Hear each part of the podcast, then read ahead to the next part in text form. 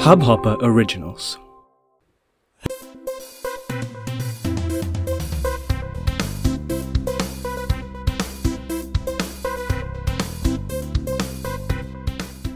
Hello and welcome to It's Cricket Show. My name is Hamid and I am here with the very latest episode of this podcast. I have in the studio Mr. Sahil Sheikh with me. Sahil, Eid Mubarak to you. Yeah, Eid Mubarak to you also. Thanks. So, very uh, special Eid Mubarak to all our listeners. Um, on this on this uh, auspicious occasion of Eid, we are here to review the second ODI between India versus West Indies, which was played in the port of Spain. Yes, it was a good match in terms of India. So, uh, early on, uh, Sahil, what are the most positives that you can take from this match? Yeah, no doubt the most positive thing should be the the three down player who came Shreyas Iyer, uh, which we talked about in depth in the last episode. Uh, he came and he showed why he should have been taken uh, before the World Cup as well, scoring 71 uh, with almost a runner ball.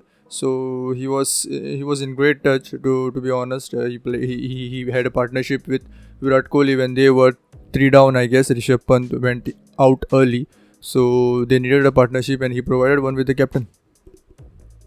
So, uh, talking about this match, uh, India scored uh, first. India batted first. Excuse me.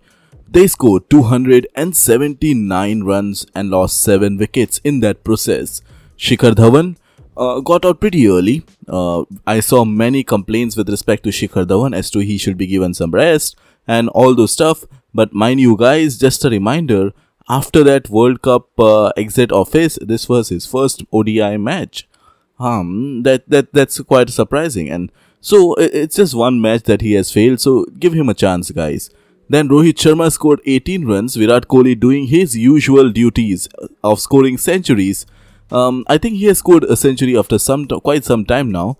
It's uh, he scored 120 runs of 125 deliveries. Now, interestingly, uh, two down, it was said that before the match, Shreyas Iyer might be tried in that position, but India stuck to its guns and they sent the young Rishabh Pant, who scored 20 runs. India, in the end, managed to get 279 of 50 overs.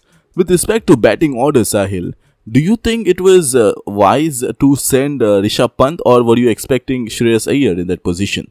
See, in the absence of Hardik Pandya, I thought that Rishabh Pant would have been kept. Uh, it would have been wise to keep Rishabh Pant after uh, three down or after even after four down would have done because they don't have a accomplished um, finisher to be honest, a accomplished pinch hitter in the end.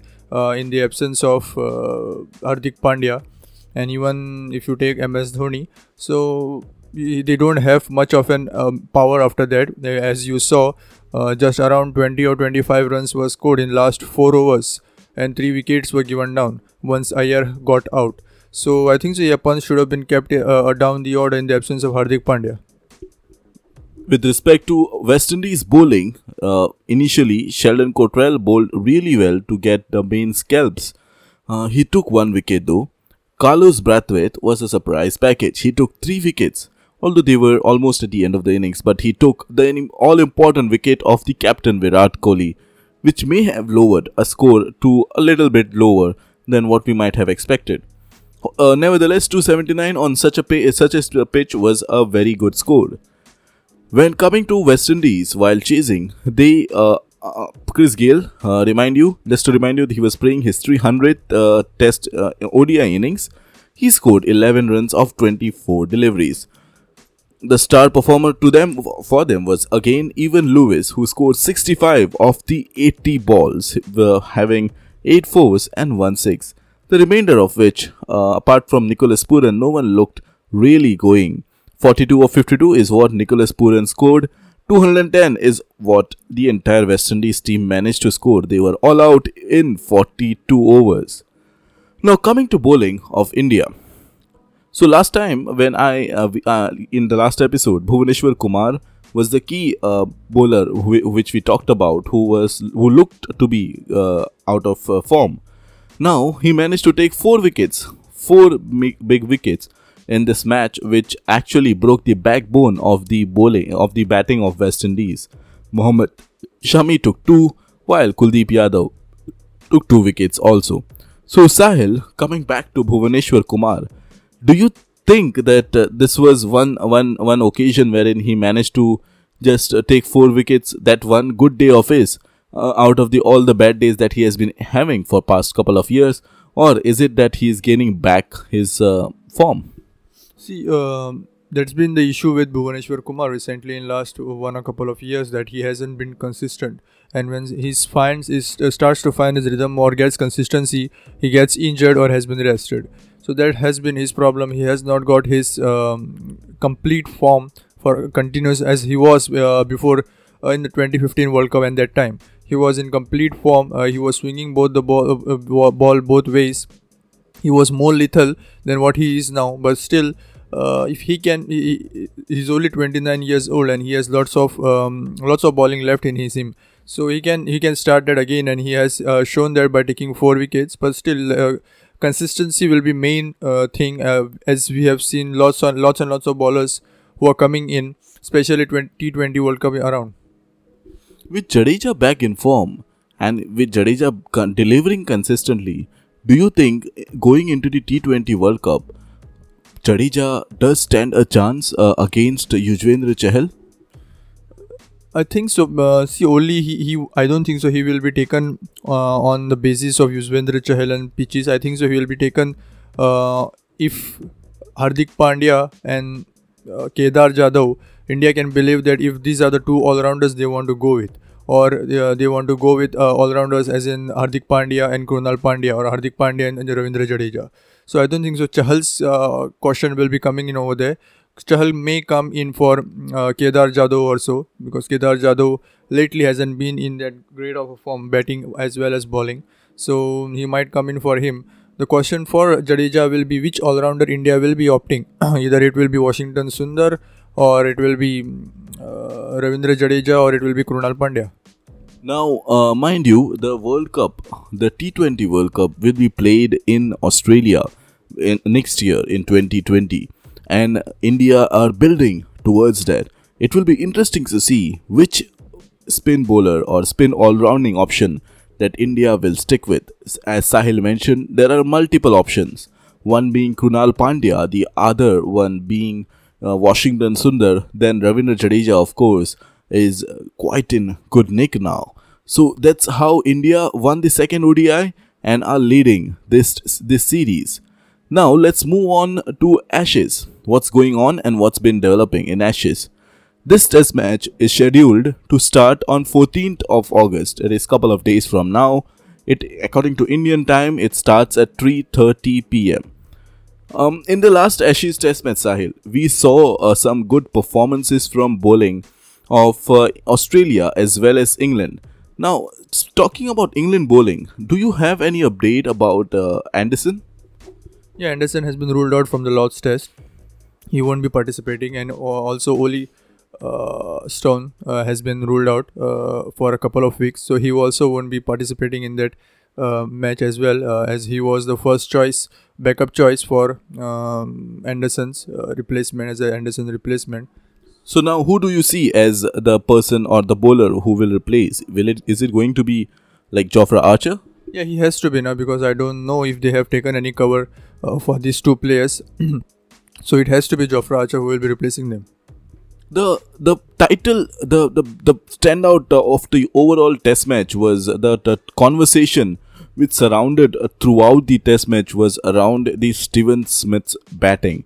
And uh, of course uh, the all the drama that has gone through his life as well as the two other players who are playing uh, David Warner and Cameron Bancroft uh, in this test series in these ashes.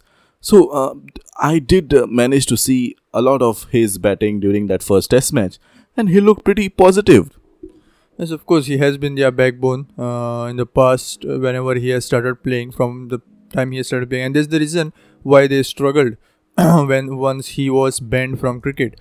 Uh, even in the uh, series against Pakistan, in uh, Australia lost one match over there. Even in the other series which they played after even in, against India. So their middle order was always in the question. The players like Peter Handscomb, Travis Head, many players were brought in and they were sent back again, like Marnus Labuschagne, who was their one down before uh, Smith came back. So once he came back, you saw how much, uh, almost half of the runs were scored by Australia was scored by him. So he he has that much of impact, and then he comes and bowl as well. With respect to Aussie bowling, we have seen that Nathan Lyon, Leon plays a very key part if they go into the second as as a fourth inning bowler. Now, uh, how important will his role be in this Lord's Test match given the fact that we have seen in the past couple of years Lord's pitch assisting a lot to spinners? See, uh, that's that. That was one difference between England and Australia in the last match. England didn't go for a specialist spinner. They opted for Moeen Ali, who is not even a perfect all-rounder in spin, spin division. Uh, and Australia opted for a specialist spinner, and that that was the turning point in the entire match in the last day, especially where he took six for in a single day. So he has he should be playing a lot uh, a lot of um, means uh, he he will be pulling a lot of weight in the bowling department, especially in the Lord's test, and even even when the England and Ireland match was there, we saw how how much it was turning and how much bowling friendly the pitches were. That's correct. With respect to England's batting, we have seen batsmen, all of their batsmen in fact, struggling very much on Lord's pitches. Uh, this happened during World Cup as well, and uh, this looks like uh, you know batsmen especially like Jason Roy who are ODI specialists then Jonny Bairstow and all, all those uh, batsmen who are ODI specialists uh, who have been included in this test uh, in these ashes looks to be struggling. While their captain uh, Joe Root too um, you know is not giving his best performances. Are you a bit concerned with respect to England betting yes of course they are they slowly slowly England's batting lineup is looking like um, all or nothing for them. They are going with that approach. Their coaches are going with that approach. We saw that approach in the ODI, uh, and they, that paid them off well. Uh, so they are going also with the same approach in the test matches as well now. But uh, as we saw in the Ireland test and in the first test as well, it isn't going that well for them. so yeah, it, it is a bit of concern for them as well. Um, so that is how Ashes is going to be uh, played. Now, Stuart Broad too was a very key part, a very integral part of England bowling, especially, especially given the fact that Anderson was uh, pulled on uh, pulled on an injury quite early in the Test match. He just got to bowl around four odd overs. So Stuart Broad took a lot of weight on his shoulders and go- took six wickets in the two innings uh, with respect to Australia, the Pacers they did not take uh, Mitchell Starc, which was quite uh, surprising and man- and astonished many of the pundits who were expecting Mitchell Starc to be um, you know question uh, starting without any questions, but they did not start with Mitchell Starc, uh, the Aussies. While they also did not offer Hazlewood, but going into this Test match, Sahil, um, they opted, of course, uh, with uh, Pattinson, who was uh, in great deal of form. Now going into the second Test match, do you see that changing? Do you see that Mitchell Starc being included in the second match, or do you have any official confirmation of that sort? No, they haven't disclosed their uh, top 12 uh, as of yet, but I think so. Mitchell Starc will be making in, making a comeback uh, in place of uh, specialist Siddle, who has been who who was little bit less effective uh, compared to the trio fastest which they took. So yeah, I think so. He will be taken in, and uh, any questions are surrounding the selection of Matthew Wade. I think so. He shut it down in the second innings. So it will it, it will be more or less the same more or less the same squad for them. Only I think so. Starc will be taken, and after if the Starc is taken, I think so. It will be a great great bowling attack, especially at the Lords. Starc, Cummins, and Pattinson coming back, and uh, as they were like uh, four or five years ago lethal indeed. So uh, that's all about Ashes that we have to discuss. Lots of cricketing action going on. Tomorrow we'll be back with another fresh, shiny new episode of its cricket show. Thank you, Sahil, for joining me in today's one. Yes, good to be here. Thank you, listeners, for joining in. Uh, if you want to follow us, you can follow us on Twitter at the rate is cricket show for the latest cricket updates, as well as you can visit our website microsite. it's cricketshow.hubhopper.com for the latest episode if you do not want to miss any. So, this is me, Hamid Sheikh, signing off from today's episode. Have a great cricketing day.